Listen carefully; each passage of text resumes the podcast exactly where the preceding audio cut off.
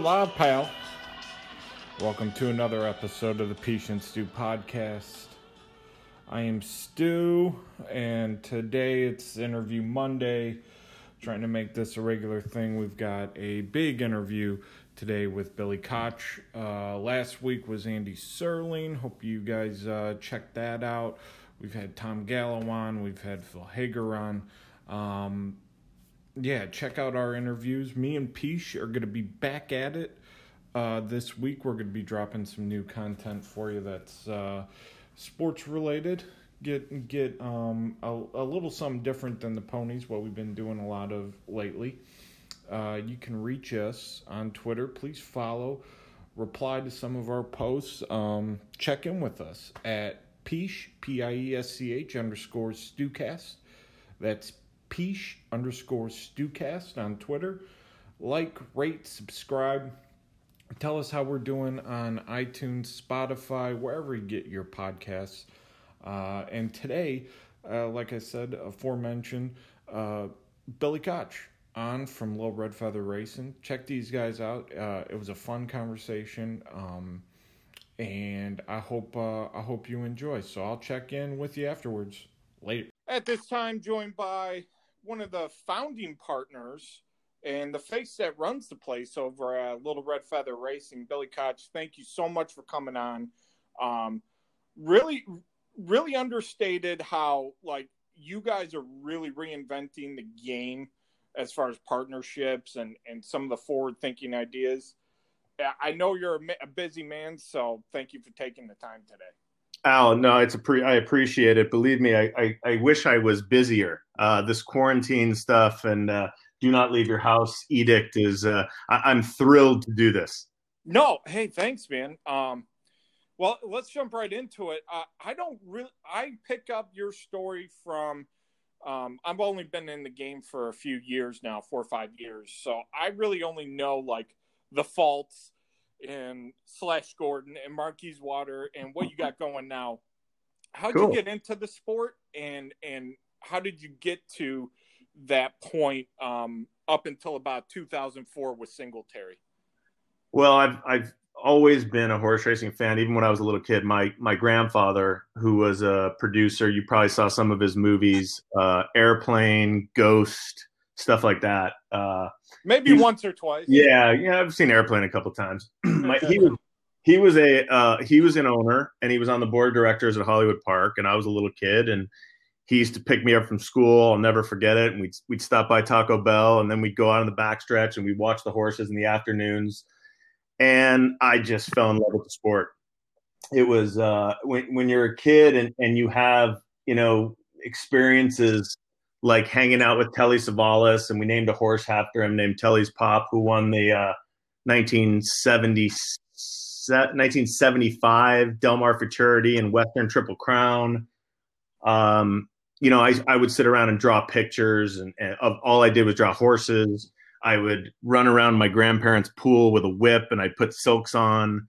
Uh, I, was, I was absolutely obsessed with with horse racing uh, from the, from when I was a little kid. I mean, I'm I'm I just turned 50 last year.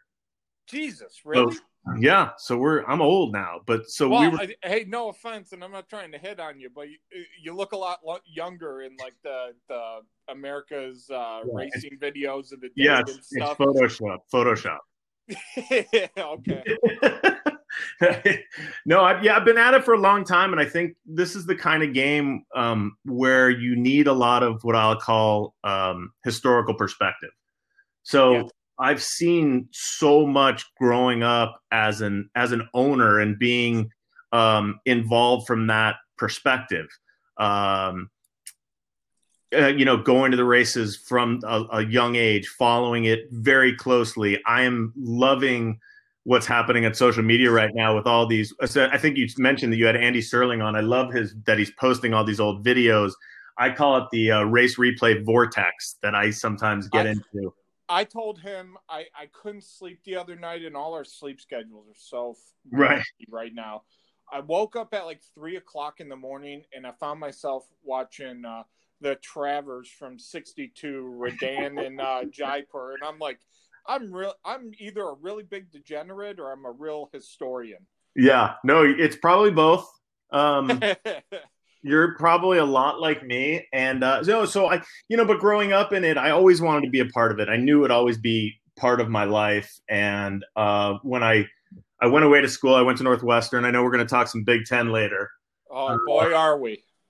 But uh, came back and and just was really I kind of I was following in my my grandfather and my father's footsteps and got into some Hollywood based business businesses, but I always had horse racing on my mind and always wanted to um, be an owner. I wanted to do it myself, but I had no money. That's a that's a problem. You you kind of you need money to buy a horse. I don't know if you know that, Al.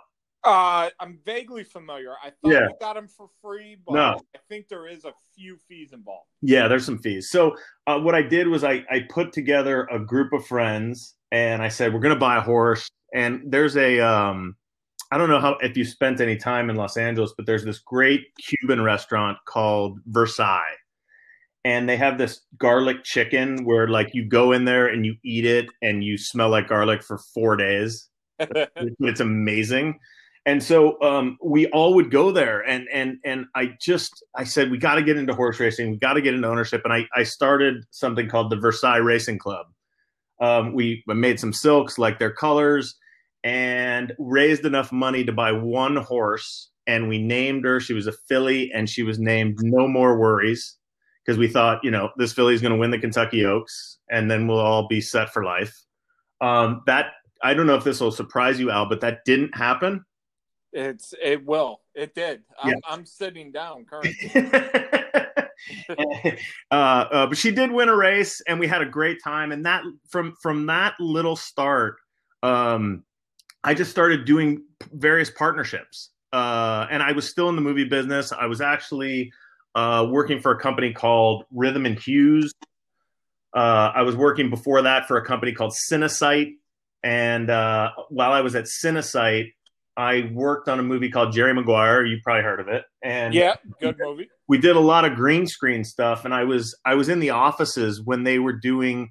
They had their um their big at the beginning when Jerry gets fired. It was called SMI Sports Management International. And so one of my partnerships, the next partnership I did was called TMI, Thoroughbred Management International, with a little nod to the too much information, right? Yeah, that's that's a pretty that's yeah. pretty catchy. Pretty good. Pretty catchy. Yeah. That was that was like my second partnership we did and we had a great time. We bought some horses. I raised like, you know, 50 or 60,000 dollars, maybe it was a little more, and we partnered up with some other people. And then and then I went to uh, a very very dear friend of mine named Bruce Corwin and his son Dave and I grew up together.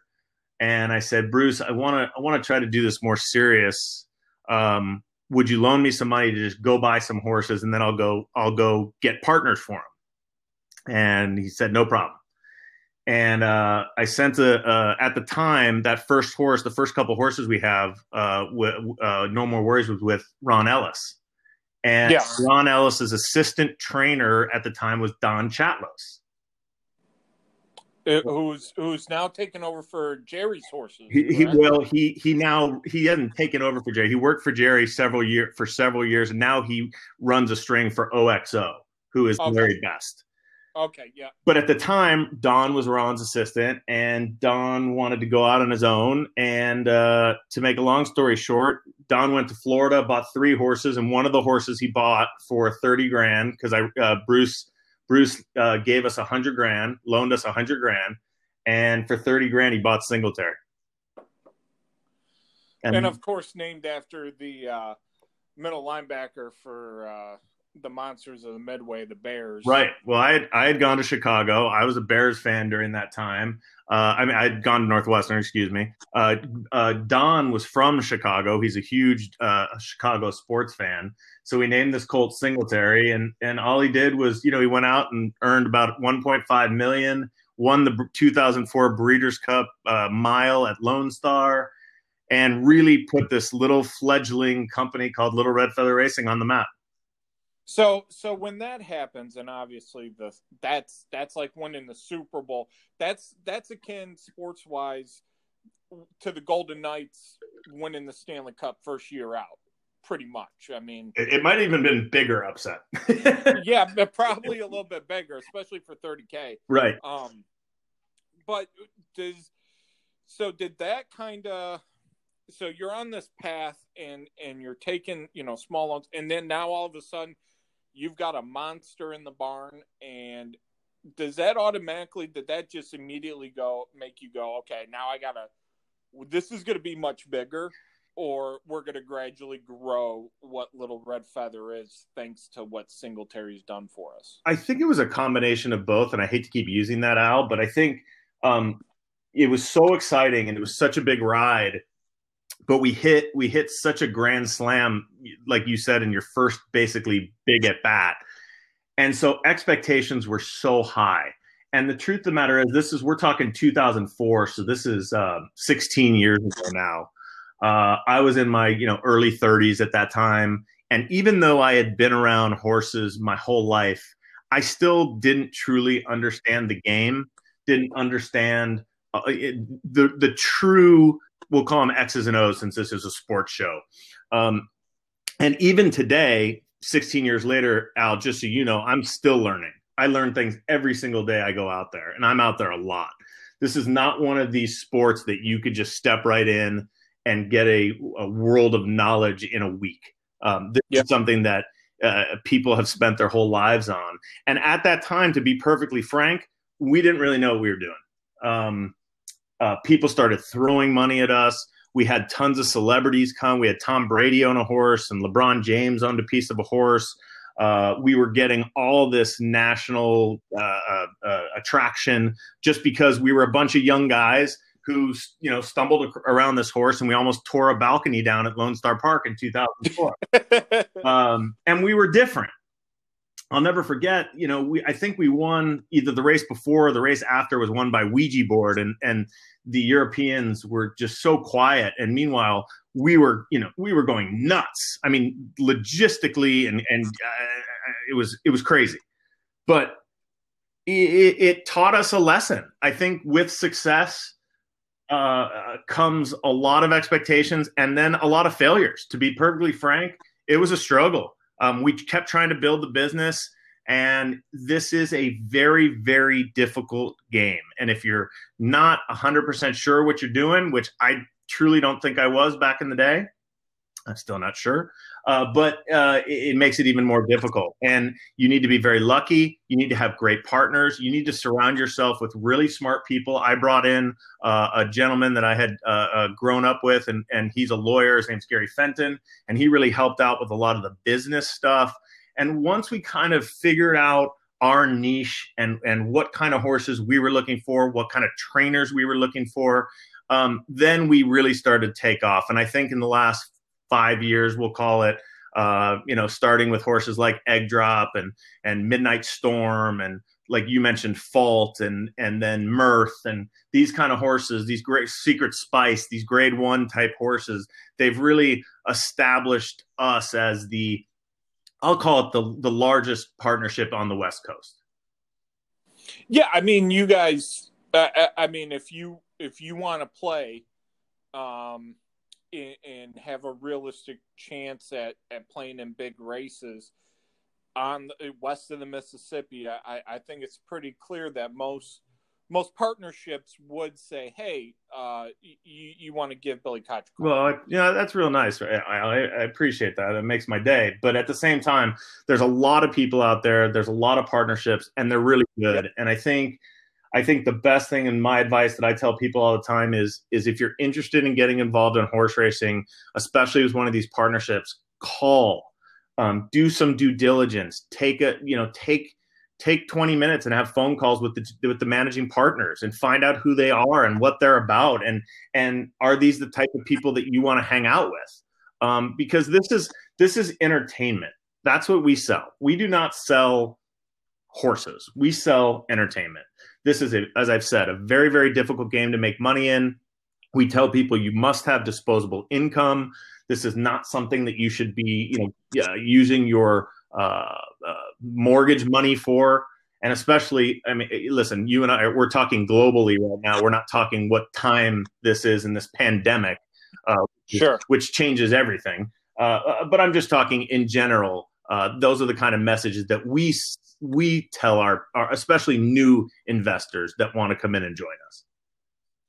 And I, I and speaking on new investors, I think one of the things that you guys do that is on on the cutting edge of a lot of these partnerships you're a recognizable face. You you put yourself out there with like abr wired. You can watch that on on youtube i've seen you pop up in random like like uh horse players the tv show.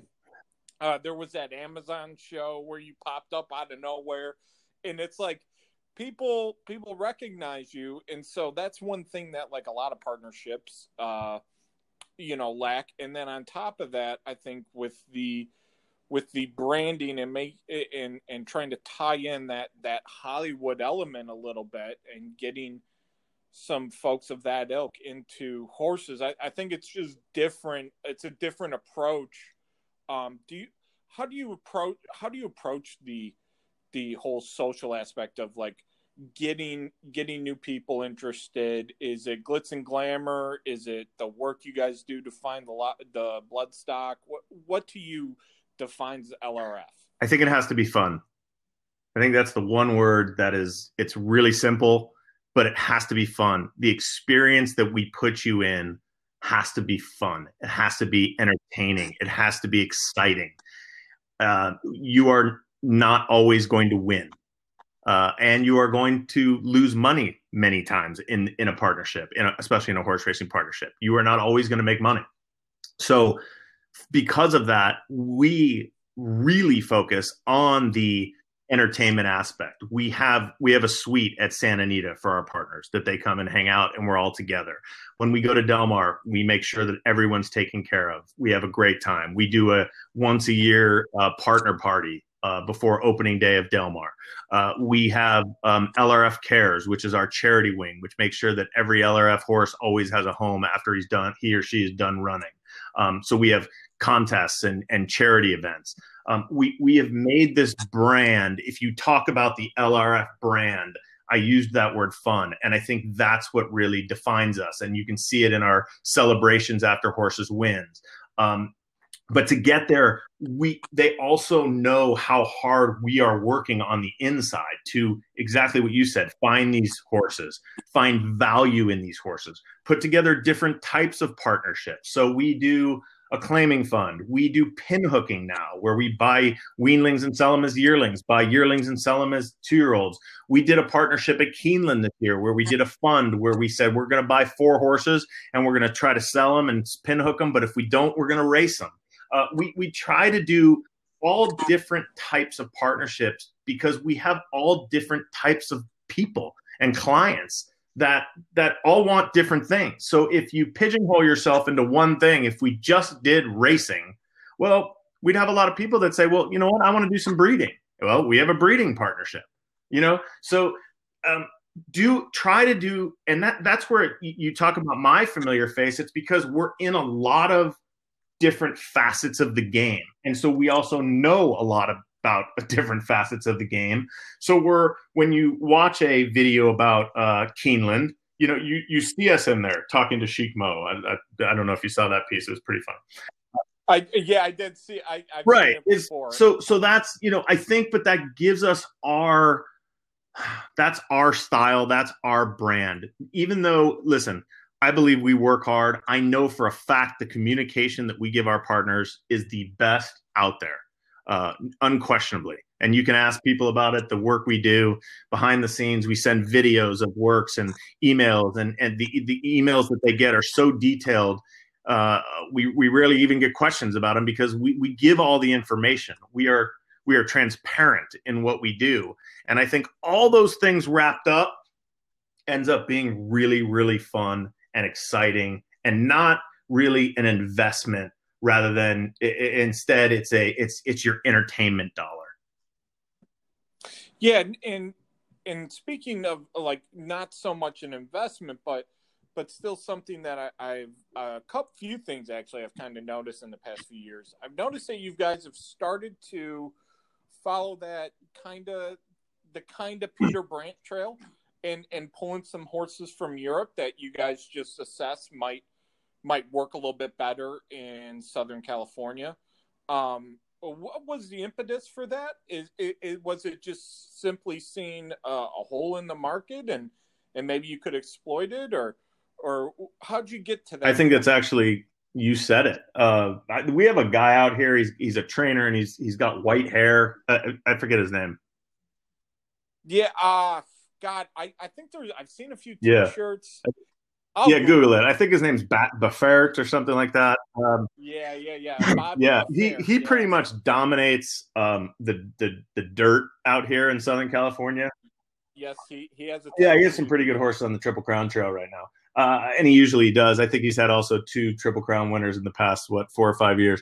Um, so you know, it's very difficult to compete with that. And not only is is Baffert so strong out here, but you have guys like John Sadler and and these these big trainers like Doug O'Neill and so we saw a soft spot spot in this turf racing because in California we have turf racing all year long. Uh, where the turf absolutely the turf, right? and and and so we started focusing on europeans and we had some success. We've had um, uh, we won the grade two uh, Del Mar handicap uh, a few years ago with fashion business who's a franco gelding. Thank you. Thank you for yep. that by the way. Yeah he was he was pretty awesome that day. We had a, a nice um, european a little european named filly named Nodiak that had some success Last year, we bought a horse named Succeed and Surpass, who ran fifth in the Hollywood Derby after running second in the Twilight Derby. Uh, and it is, it's just nowadays, um, turf racing is becoming more and more popular here in the United States. And we just saw that our partners like to go out and they like to win races and they like to have fun. So instead of just focusing on horses with just dirt pedigrees, why not go and get some of these nice Europeans and these nice European fillies that hopefully will have some uh, residual value once they're done? And and adding to that fun, you're also expanding out of California. My boy Tate just ran uh, at Aqueduct about a month and a half ago. You got Slash Gordon in New York. Um, your horses are liable to show up. Uh, I think even at one or two have even showed up at Laurel for some stakes races. If I, if my memory, I could be thinking of something different, but you guys are you guys are showing up in in the away at the away team well, uh, you know, credit really goes to Michelle Nevin, who is the uh, owner and breeder of not only My Boy Tate, but his little brother is Charlie McCoy, and his little brother is Slash Gordon. So they're all out of the same mare, and her name is Backslash. And we actually own the two-year-old as well. Um, he's by, he's by Micromanage, and yeah, we named him Michael Scott for the Micromanage. Yeah. so yeah. Okay. Okay. Just as a heads up, I'm done because that's my new. he should be. He's done. hopefully if they open up, we're hoping maybe Saratoga this summer or sometime in the in the fall, maybe at Belmont. Um, but I you could just take my money now. I don't need the CPP. They're all related, and they're all from the same mare. And she's been, a, and Michelle Nevin has been just a, a, a godsend. She's she's such a, a wonderful horse person she loves her horses yep. so much, yep. and I think she does such a great job. And so we have four horses with her right now. And I'd love to have, to be honest with you, Al, I'd love to have more in New York. It's just very hard to um, focus on on multiple places with a small staff. I mean, truthfully, this this is Little Red Feather may seem big, but it's really run by two people. Um, so it's it's not like we have this whole big overhead staff and and and that we could just go into different jurisdictions and start to have the same success as we've had in California. Uh, I live here. I've always lived here, and and it's it's it's difficult breaking into it to a society like New York and like NYRA. So we're doing the best job we can to bring a little of that LRF fun and excitement uh, to some people in New York, and hopefully it will continue to grow is and, and this is uh, probably my, my last question sure. on LRF because I've got some other things I, I definitely want to get your opinion on and uh, all that. But with with LRF's current trajectory, I mean, it seems like you guys are having a very good, like you have a good system in place where it's like some of these college football programs where oh geez man the seniors are leaving. What are we going to do? Oh wait the juniors are actually pretty good. Oh wait the sophomores are actually okay too. Oh the freshmen show potential. And and this has been carrying on not just in singletary but for for like you said the past four or five years you you know um what's the biggest credit that you place in that what's the cog in that system that's that's helping you create i'll give you two things. Uh, number one the trust from our partners um, our clients. Uh, they they put a lot of trust and a lot of faith in us and and they are willing to uh, believe when we put a horse up for sale they jump in and they they go for that ride with us and we have an amazing group of partners. Uh, they believe in us they trust us and when you have that it it makes your life easier and it makes you um, better equipped to adapt to buy the right horses. There's not as much pressure. Um, they know you're going to make a mistake, but it's okay because they know the next one's going to be all right. Uh, so I think that's number one. And number two, the people you surround yourself with. I mentioned it before, but we have such an incredible group of um, bloodstock agents, guys like Tom McCrocklin, who does a lot of our work, especially with the pin hooking. But Tom brought us egg drop. He brought he bought Secret Spice for us. Uh, the list goes on and on. Uh, Tom bought the Hunted. Uh, he uh, bred Marquis Water. He bred Opus One. I could go on and on about Tom. He's one of my favorite people in the world. And when you find someone like that, and again, I keep using the word trust, but when you find someone that you trust and that continually brings you great product. Uh, he's he's really one of the most important cogs. And then we have guys like Europeans like Niall uh, uh, Niall Dalton. Um, and then he goes to the trainers. I mean, we've used guys like Phil D'Amato and Richie Baltas and Mike Puype and Michelle Nevin. And, and all of these guys have contributed in just helping – us get to where we want always wanted to be and, and you said it right at the beginning is we want to be in those big races. And that's the goal. And that, so um, it's our clients for having the belief and having the trust and having the faith and continuing to invest in our products.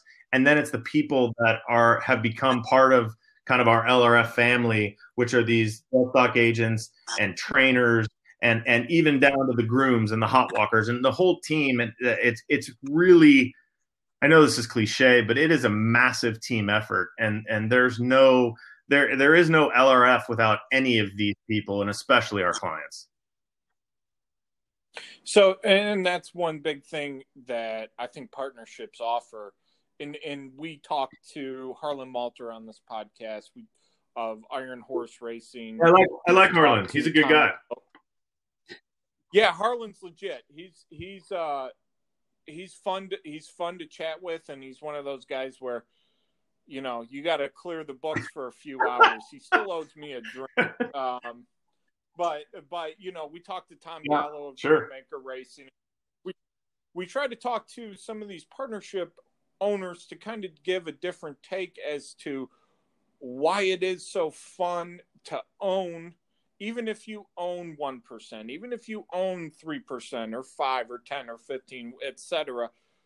What's what's your take on that that question of why get in well when your winner circle picture is on the wall of your office or in your in your house and someone comes over and looks at it you don't say i own 1% of that horse. You say that so that's number one. Um, number two it, it's it's the best way to get involved in horse racing period. It is because you take all the really really good aspects and the fun aspects and the exciting aspects and you can you get rid of all the bad ones. So for example and everyone does it differently but you know we bill quarterly and it's the same amount every quarter and it just and we have an online or, owners portal where you can just go in and put in your credit card and like does it automatically for you. So we try to make all that we always say we, we make horse ownership really simple. You know in california um, you don't you the only time you have to be licensed if you own more than 10%, but you can be licensed. We wrote that rule. So you can get your owner's license.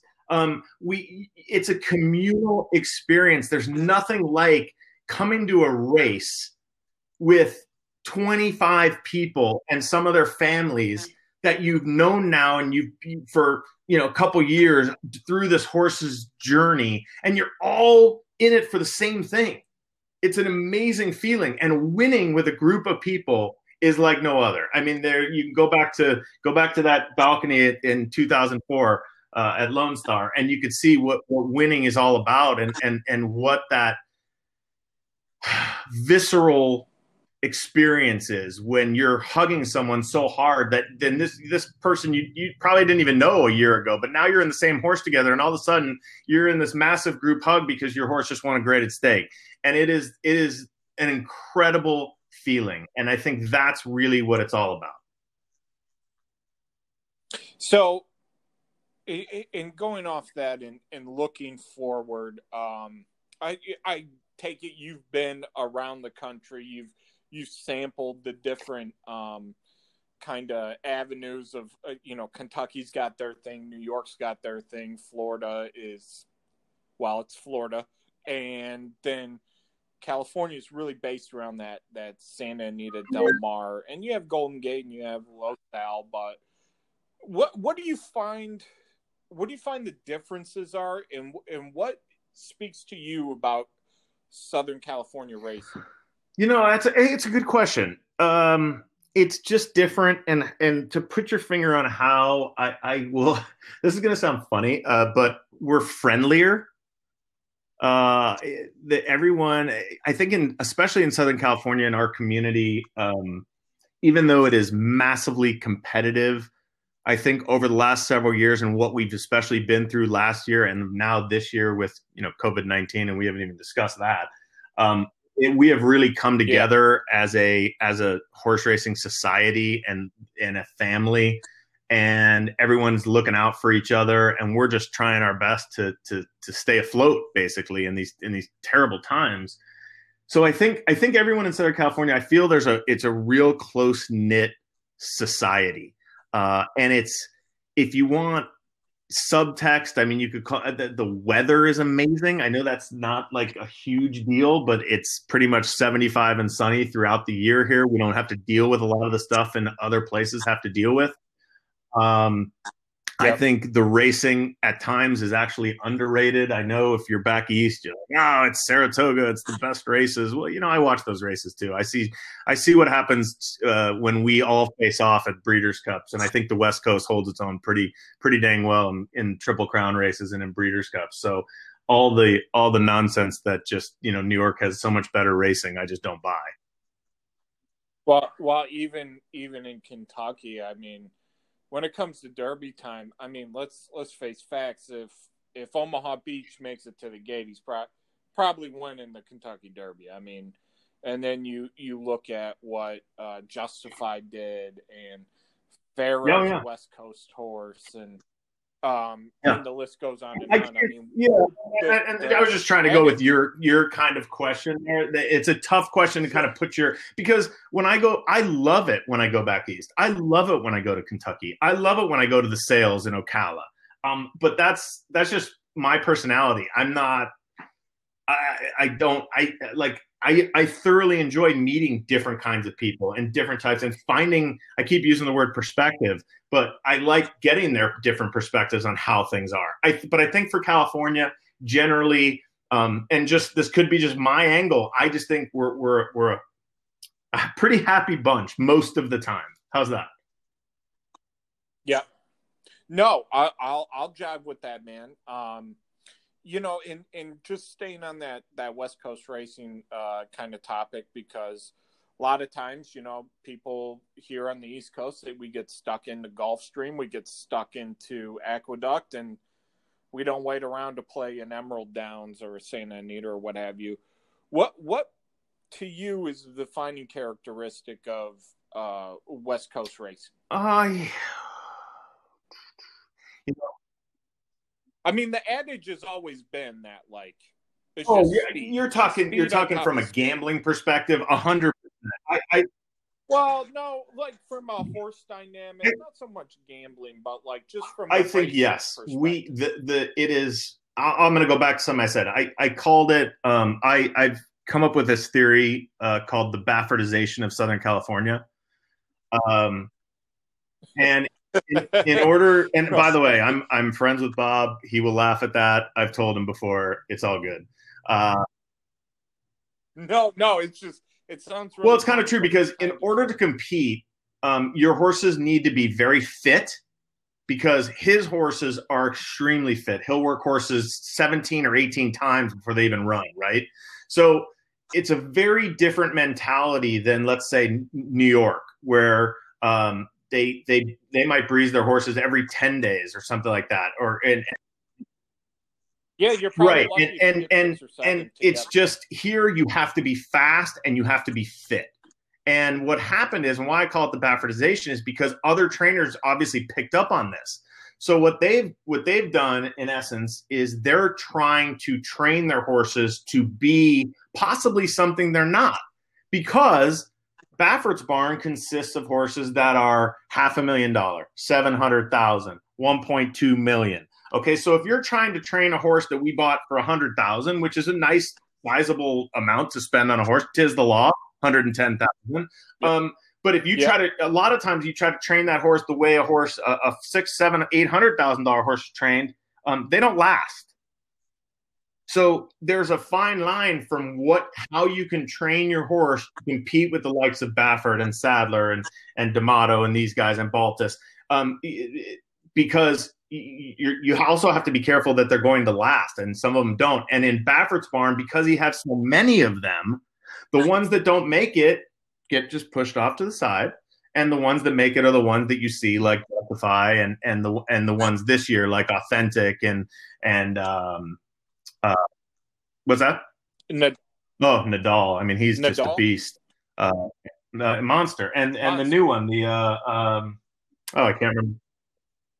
No, a thousand words thousand I liked before, but the no, the one that starts with a C. I can't. Oh, I can't remember his name right now. He's incredible. He's won two races with 105 Beyers. Charlatan. There oh, you go. Uh, Charlatan. Charlatan. So uh, that's why I call it the Baffertization of Southern California. And that that actually kind of kind of puts a nice bow on on on that. Uh, just just a general vague question about where horse racing is and and where it's going. You know, you look at some of the handle uh, from the last week in the aqueduct, you get 18 million. Santa Anita's getting a ton of eyes. I don't know exactly their handle numbers per se, but I would imagine everything's up. You've got Fox Sports entering the fray, NBC Sports thrown on TVG. Um, where do you think that the industry can kind of take that because we got to have folks at the barns and that's 90% of the people you need in there if if the proper precautions and it's signed off on do you think that this this horrible time the globe is going through might like the horse racing industry can actually um, use to not only satiate that that gambling interest you know people are people want to yeah, bet jazz sure. lakers right but also that sporting aspect and introduce the world to horse care, um, some of the in-depth stories on the people behind the scenes and and all the great products. Do you think this is really like a time where if we could get everything in a nice row, this would be a time where we could get horse racing back into a conversation. I tell you what, I, I, don't have the answer to that, but what I'll tell you is if if horse racing comes out of the indictments and the pandemic, and we are still, you know, uh, walking, then we have a great chance to turn this thing around. Uh, I think what we're going through right now, obviously, is completely unprecedented. I think you're going to see a lot of people getting out of the business because of the uncertainty with all the track closings. Santa Anita closed last weekend. We're just training. I, don't. I just got an email. They have postponed the Santa Anita Derby and the Santa Anita Oaks um, it's so I think, listen, as owners have businesses, right? And if those businesses aren't are, are, shutting down or have shut down and they're not spending to buy horses or possibly even have the funds uh, to take care of the current horses that they have, it's going to be very difficult. Um, it, and so this it, we can't take it lightly. And I know we've had a very positive conversation, and trust me, Al, I'm a positive guy. but this is an extremely scary time for all of us. And I think the time where we need to more than yes. ever come together, plan appropriately, uh, make sure we are doing the right thing by the horse first. Always put the horse first, and figure out a way for us to just get better. And I think that's what what was what was happening before the pandemic. And if you look at the indictments and you look at what happened with Santa Anita last year and all the new protocols that they've put in place, in order for us to thrive as a sport and as an industry, um, our public perception has to be better. And hopefully, when this is all over, and I hope it's sooner than later, uh, we can all look back and, and maybe this is a reset button and say, hey, even though we've tried to be better, we have to even go further. And we just have to, as a group, as a society, as a family, and as an entity, and as a as an industry, we have to work together to make sure that all these horses are taken care of to the best the, the best best best of our ability that the playing field is level everywhere you go that drugs are at a, a, a minimum um, if at all and and that and that the public will come back and and and watch our great game and and love it the same way we will. We do. Uh, hey you got my vote that's my, I don't know where that's my soapbox. That's my soapbox, Al. You get no, I love it. No, you're hitting the nail on the head, and and at the end of the day, part of the reason I started this podcast is to illuminate people to, you know, the fact that hey, we we actually do care about it, it is horse first. Absolutely. At the end of the day, it's always horse first with everybody. Whether you whether you talk to yourself or Andy Serling or Harlan or Phil Hayden. Love my man Phil. Um, man, Phil, Phil's a G man. Phil's, I don't know Phil's how funny he is, dude. but um, he's cool. Actually, I don't even know how I don't even know how cool he is, but. but I love the guy. I love the guy. Listening, so that's. but uh, you know, hey, speaking of love, speaking of love, let, us get down nitty and gritty. So you are a Wildcat yes, from sir. Northwestern University, uh, and if if your biography's not lying, uh, you did, did. play some uh, yep. baseball. Um, do you still follow Big Ten athletics? Uh, being out on the West Coast, I know I know that that can be a plus and a negative. No, I, I listen. I consider um, myself a Big Ten guy. Uh, I follow. I do follow the Cats. I, I, watch as as many of their games as I can. Um, as painful as that is, uh, it's one of those things that some of my best friends in life are, uh, are from Northwestern. I had an amazing college experience.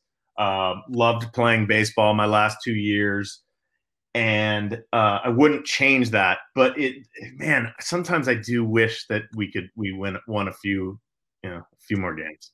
I I mean, what am I supposed to say? Like, well, it's know, frustrating. like, I thought our basketball team was on the precipice of like some really good success. I love Collins, and and all of a sudden we just go right back in the toilet. I don't know. You explain it to me. Uh, I can. I'm you guys are amazing. I mean, we just keep rolling along. So, yeah, uh, you know, it's a system. It, it's, a, it's a process.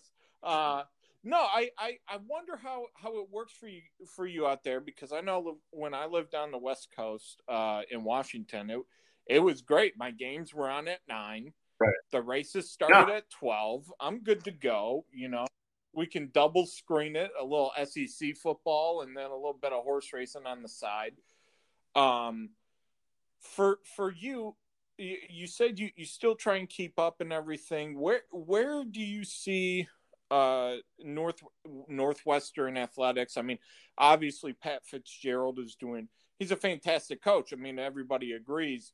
Where do you see Northwestern football come in after after wow. uh, like just a really rough year, a really down year? Yeah, I think I think a lot of injuries um, last year, and I think we just you know if you watch some of the games, our defense was still okay, but then no, but they would. What happened? What would happen bad. is they just it get they get run down because we couldn't move the ball offensively.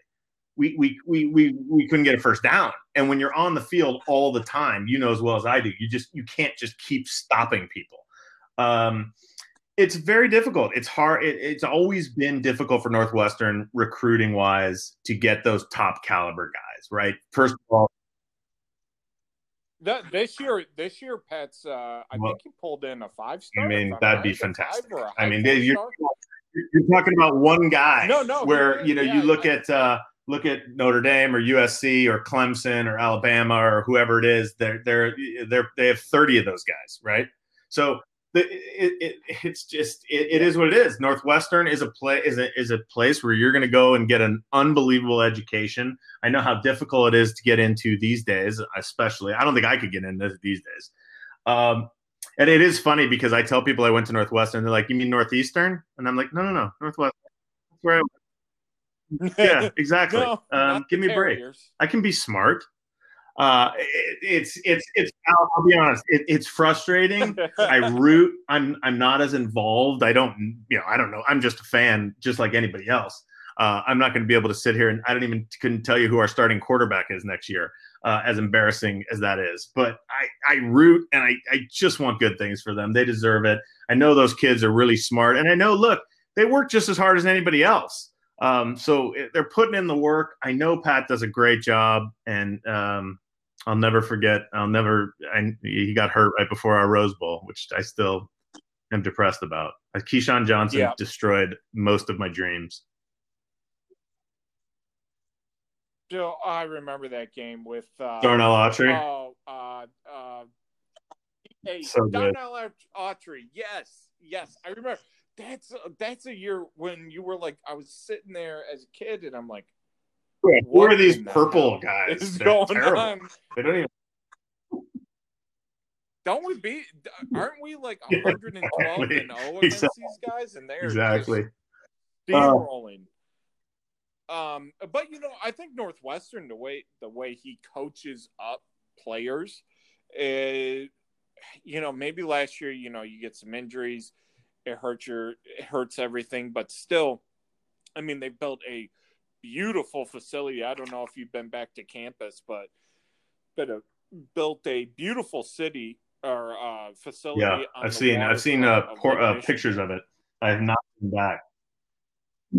Yeah, they're not far off from being very competitive, and they're in the Big Ten West, which it's not going to take much, you know, just like a couple. Right, and we were, by the way, we were playing Ohio State so well that night. We were like the first quarter, we played, but you know what happened? Yep. I'm telling you, the yep. same thing happens.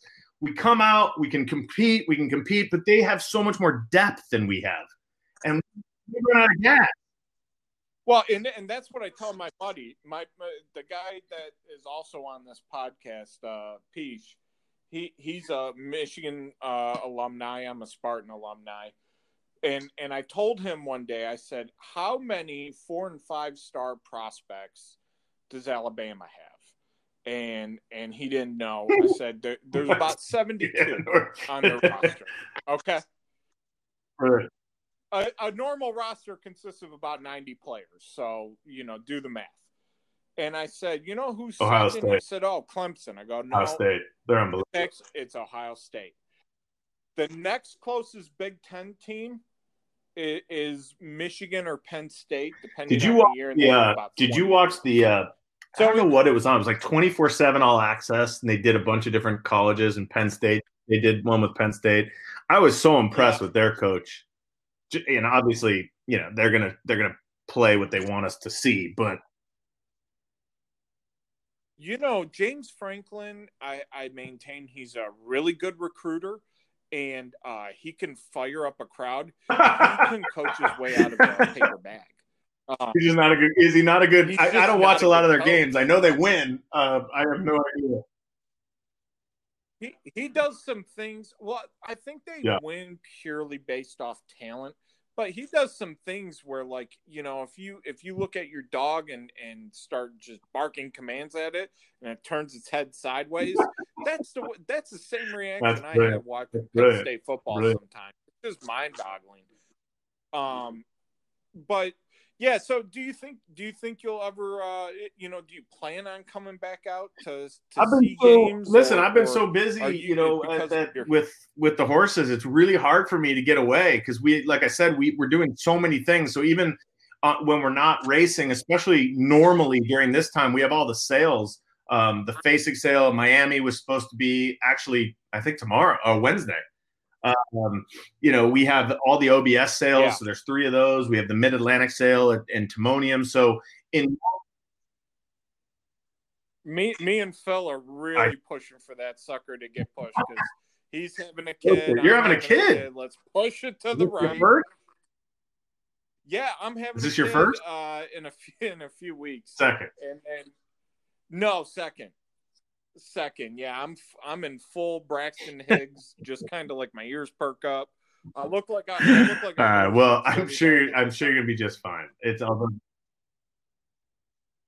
Yeah, no, no. I, I, yeah, I'm not. I'm not too worried about it. I trust our healthcare professionals, uh, even in these trying times. But you know, we're we're hoping it gets pushed to the right so we can both go. and Oh well. Hopefully, hopefully we'll run into each other. I'd like that. That's good. If you're going to be out there, We'll get. We'll get. yes, we'll get. Uh, Iron Man. Iron Horse. We'll get him. We'll get Harlan. Yeah. yeah, we'll get Harlan. Hey, real quick, real quick. Speaking of him, uh, Yep. he he's a former baseball player at Columbia, uh, and I, and I asked him this question, but what being a, being a ball player, um, what's your take on everything with that? With that Astros and uh, MLB Sweet. just kind of, you know, uh, I mean, the Red Sox deal is just kind of a. I think. I think it's crazy about you uh, know. just how many people Question. knew about it and just didn't do anything. I've, I've watched a bunch of games now where uh, they were very aware of what was going on and they were trying to do everything they can could to, to change their signs or to do things just silently or different. It was it was I the way MLB handled it was horrible. The way that the Astros handled it was horrible. I think I think if anything, this uh, this coronavirus has, has probably helped them, you know, get get from the front page down to a place where we really don't care about that anymore. Because right now we're just worried about survival and we're worried about our families and we love. And I think all that stuff was probably Yeah. good timing for the Astros because if the season started, they were going to get a lot of balls thrown at their heads. Um, it's something that as a player, you just there's that there's those I hate saying it, it's so cliche again. Those unwritten rules, but they really they really mean something. That's and, and to, especially when you play, and you could see the the fervor for guy from guys like um, uh, the kid on the Dodgers, um, Bellinger. Um, like how like they were just genu- genuinely Yeah. like fucking pissed off. Know? And and I think it's it, I think it's hard for the rest of us to really put be be in those shoes to know just how hard those guys work to try to get something. And I went back and looked at all that stuff because they were talking how dominant um, Kershaw and Yu Darvish were headed into those games uh, at Minute Maid. And if you, it's it's actually really interesting. Um, if And, and Oh. Ah. it's really poor, poor Clayton because I tell you what, that poor guy, like, you know, the book on him has always been he's dominant in the 162, but then when you get to the playoffs, it's a it's a nuclear wasteland. And you saw in that game, he was rolling into it. Go watch though. There's these. There's this statistic that like they never. They, there's some statistic, and I can't pull it off the top of my head. My memory is terrible. But there's some statistic about that the Astros didn't swing and miss at a curveball for like you know for like 50 pitches or something after the first two innings or something like that. I mean, it's really crazy if you go watch it with that in your head, and they're just they just lay off everything that was in the dirt. Whereas normally, you know, those are those are strike threes a lot of the time, right? um, but they didn't swing and miss. There's Yep. crazy stats out there. If you really are into it, go research it. From my perspective, it it was it's it's disgusting. Shouldn't have been done. I don't know what. Hey, no, I hey, I'm on board with you. Uh getting back to uh, some you mentioned uh, real real quick earlier. Uh, LRF cares in the contest you run. I think you ran it in conjunction, or or you Yes. did some stuff with uh, Yep. Peter Fornett. Love those guys. and, and the money. Um, Yeah. Oh, they're fantastic. Uh, what they're doing over there. Hopefully, I, I have a feeler out to Peter. Hope, He's a good man. He's listening, and maybe we can get him on. Um, no, absolutely. Uh, LRF cares.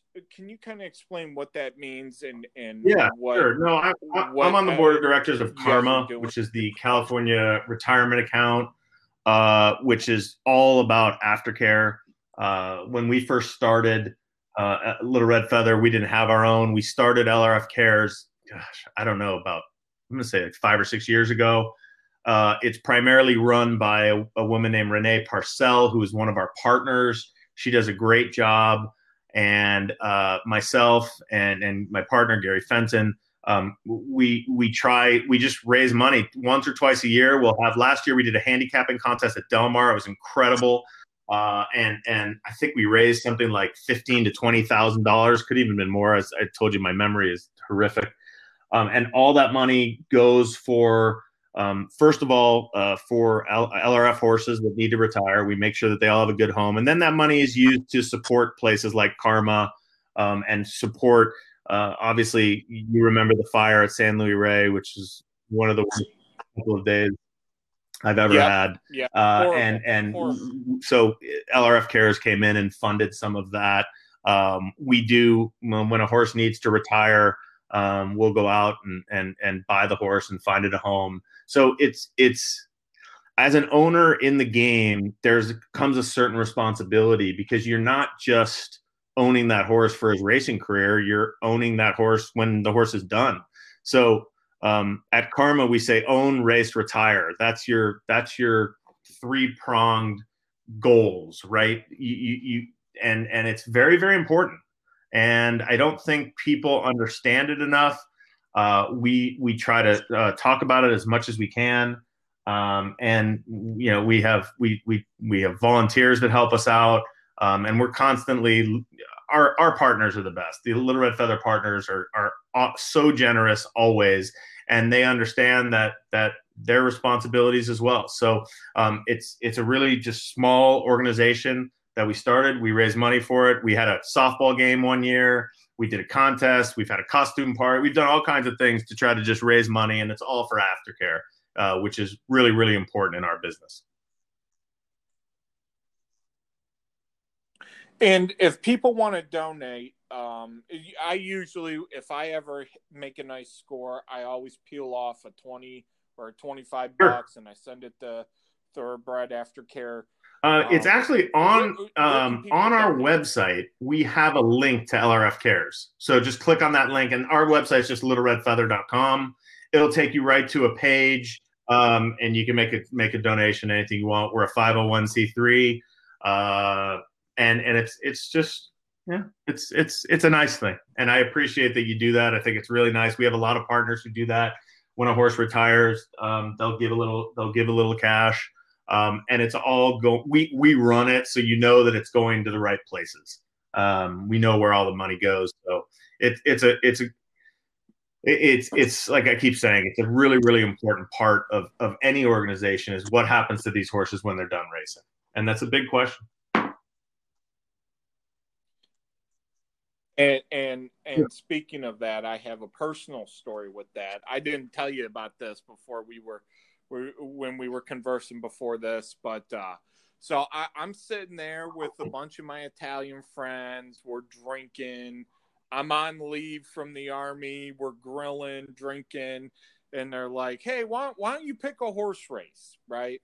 And it just so happens to be San Margarita Day and they're, we're looking through the list of names and i'm like i, I haven't handicapped this guys. I, I don't know. I, don't, I couldn't tell you and we had an inside joke about whenever somebody you know fucks around or fucks off you know we yell fault. Well we see fault right there and everybody's eyes blow wild. We throw a hundred bucks on fault and immediately the house goes wild. The horse went off. I think it was like eight to one. Yeah, value at, Shoot, at one or something. yeah, know, eight to one. Um, and one just won really brilliantly. A brilliant horse. Uh, she's uh, you know subsequently after her next start, I think she she was injured how, can you can you yeah. me in on fault? So you I know it was it was really horrible. She can't. We um our good friend Mark Martinez from Agave Racing Stable. He actually claimed her in her three year old year, I believe, for like fifty thousand, and she won a minor stake. I believe it was at Arlington Park, and then we bought her in January of her four year old year. He he wanted to transfer to Phil D'Amato out here in Southern California, and she came out and just she was just blossoming. And she ran her first race was in the buena vista on the grass. And i think that day she was a pretty big long shot. I think she was like eight to one and that's the day she won. That was a grade two on grass. Then our next start we took a shot because she had been training so well in the dirt and we ran her in at that time it was the grade one santa margarita. And she won by like six lengths. She won so easily ran just an amazing race um, and then we came back. There weren't really any races. Our plan was to go to New York, and there was a grade three at Santa Anita um, about a month before the New York race, and we ran in that, and she came from way back and won that race. So she was three for three for us. And we were prepping to take her to New York for, I believe it was Belmont Day. I think it was the Ogden Phipps. Oh, she would have loved Belmont. Oh, those big sweeping been, turns. And I was at the track one morning and she was coming back just from a routine gallop. And the exercise rider uh, his name is matt. He's a great guy. He was walking her back and i'm standing with phil d'amato and phil's face just went white. And she had something we don't know. You know you never know. They can't talk. But uh, we, we were hoping that maybe it was a foot or maybe it was just not something not so serious. But she ended up having a, a fracture to one of her um, hind ankles and I'm just keeping it simple. But she, it was, it was, it, it's as if you were walking down the sidewalk yeah. and you hit something and you just, you know, you turned your ankle and you kind of broke, you broke your ankle, right? And I mean, it was like, it was like that. She was just jogging and like must have taken a yeah. bad step, hit something, done something.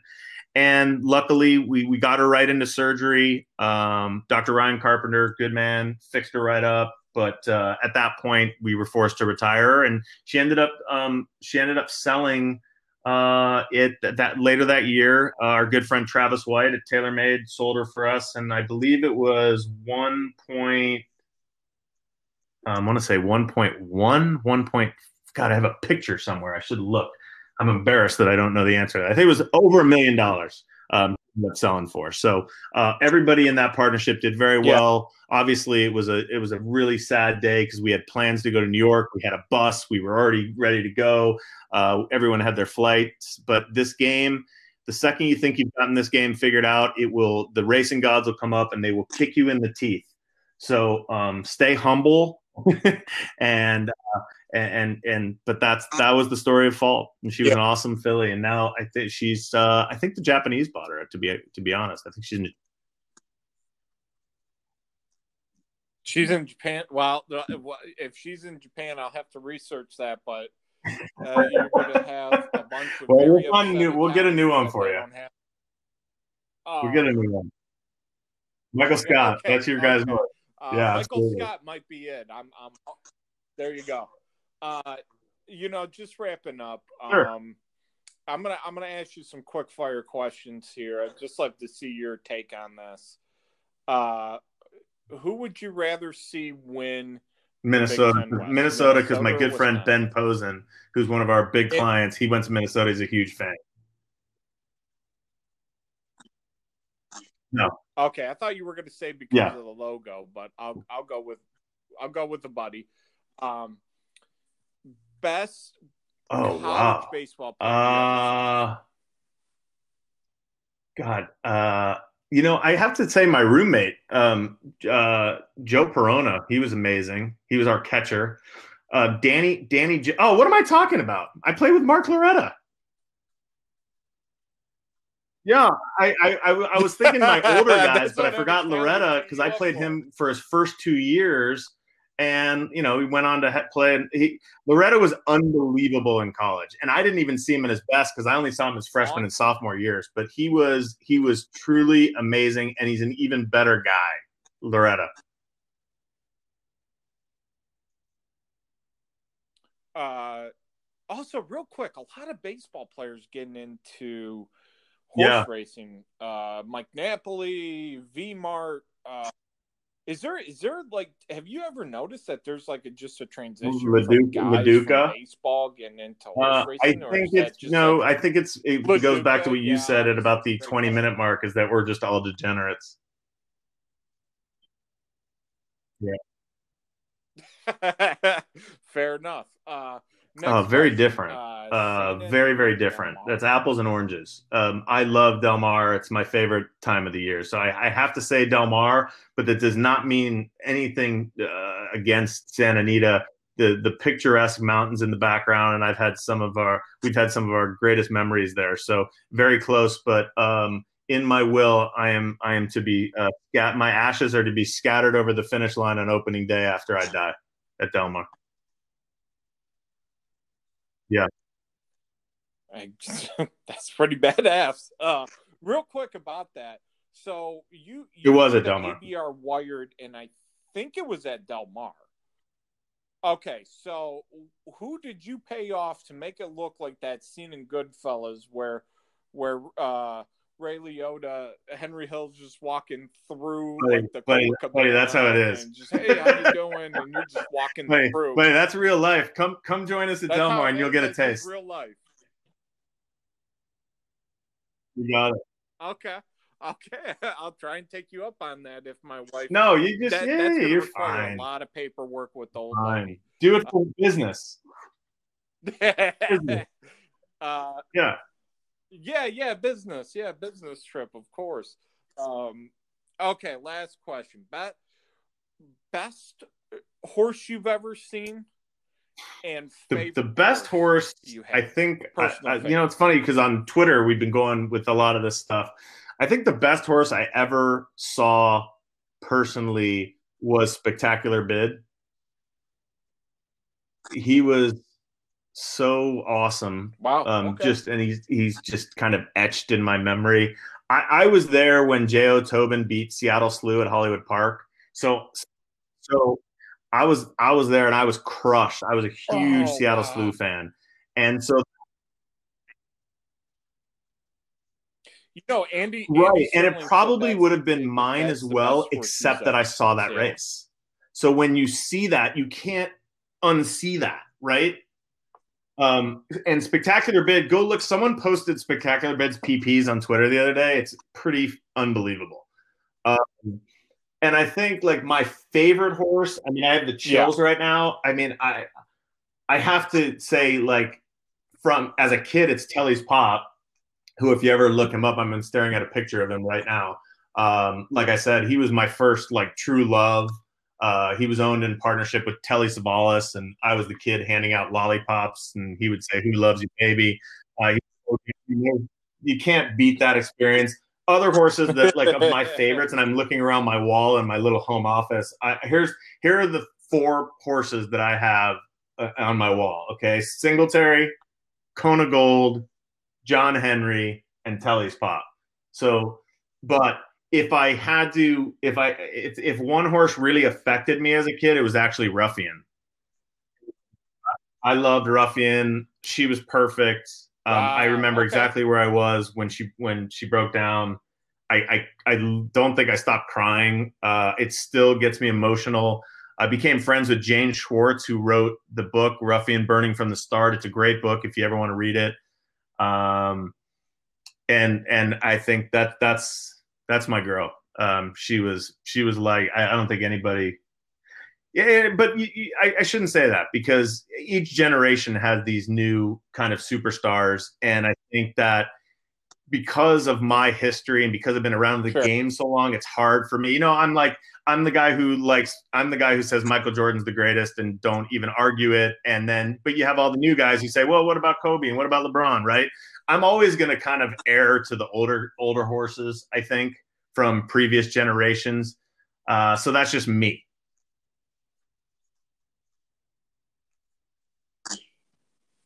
Oh, no, that's fair enough. And I think going off on Ruffian, uh, I believe, and I could be wrong on this, so please somebody out there correct me. But I think the uh, Horse Racing Hall of Fame in Saratoga. Uh, I've never been. Like has a whole section devoted to Ruffian. I I haven't I haven't been either, but I want to say I was watching the the telecast one day during the Saratoga meet uh, within the past yeah. year or two, and they were like, "Hey, a whole section about Ruffian," and they talked about Ruffian. Um, I could be wrong though, but you know, I just want to thank you for oh, your yeah. time. Where where can where can people yeah. get a hold of you? Check it out. No, our, I heard you got. You know, we've been doing this podcast about, about, I think it's four years now. It's myself and Michelle Yu, and um, it's called the Horse Ownership Experience, and you can download them on iTunes. Um, they are it's I, I wanted to do something I, I was getting frustrated that no one talked about the owners of the sport so they'd say it's uh you know bob baffert's justify right? And I was like, no, Bob ba- Bob Baffert is the is the trainer of Justify, but Justify is owned by you know WinStar, etc.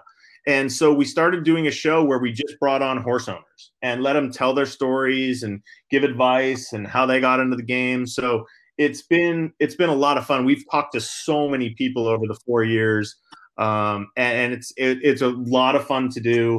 Uh, we we it's called the Horse Ownership Experience. It's really it's a cool podcast for anybody out there who's thinking about becoming an owner. I highly suggest going through and finding someone that that you think is interesting and and listening to these interviews because they they do give a lot of insight as to what it means to be a horse owner. It's pretty cool. Great. And and Michelle Yu too is just uh, like she gave out a. Oh yeah, she's. Like She's pretty good. She's pretty good. She knows what she's doing. She's fun to talk. I want to say. Oh, she's she's she's pretty cool. And then yeah, if you want to contact me, it's uh, my email's billy at littleredfeather.com. It's on our website. It's littleredfeather.com. Anybody who's interested in horse racing, please just shoot me shoot me an email. I'm happy to set up a time to talk and give you the ins and outs of, of what we do at Little Red Feather and also provide any kind of advice you want on on on just horse racing in general and especially horse racing ownership. So Al, I appreciate you having me on though, and and thank you. And and more importantly, everybody stay safe in this time. Um, just wishing all your your families and everybody just be careful out there. This is a it's a crazy time we're in right now, and I'm just just hoping everybody stays safe. And you do the same, brother. And and I don't want to glom on too much, but when we talked earlier about calling around to different partnerships and seeing seeing what fits for you when I started getting into the host, horse ownership game, uh, I called the number on Little Red Feather and I talked to you and I remember going, Wait, I'm talking no, about the catch. We have no offices, my man. Somebody like in the in an office somewhere. I'm talking to you. Yeah, and I'm like, I'm like, oh, okay, well, cool uh, and we had a great conversation. And um, you know, and if you have the if you have the ability to, um, and you're out on the West Coast, or if you're in New York, uh, or close to New York, or if you're anywhere, because Old Red Feather is uh, I appreciate it, sweeping the nation. Um, please reach out. Billy, it's been an honor and a pleasure, brother. Hopefully we can do this again down the road in, in happier times. And and thank you for Slash Gordon. thank you for Michael Scott. He's already a winner. And uh thank you for fashion. All right, man. We got to keep going. Yeah, we'll do it anytime. Anytime, Al. Anytime you need me. And we'll see you in Del Mar this summer. You get that hall pass. All right, man. See ya. And that does it for our episode today. Like I said uh, at, at the front of the show, we're going to be back uh, bringing you some uh, more interviews, new shows, new content coming this week. Look for that to drop. Uh, subscribe, rate, uh, wherever you get your podcasts. Hit us up at peach underscore stewcast. And until next time, I am Stu, and I am out.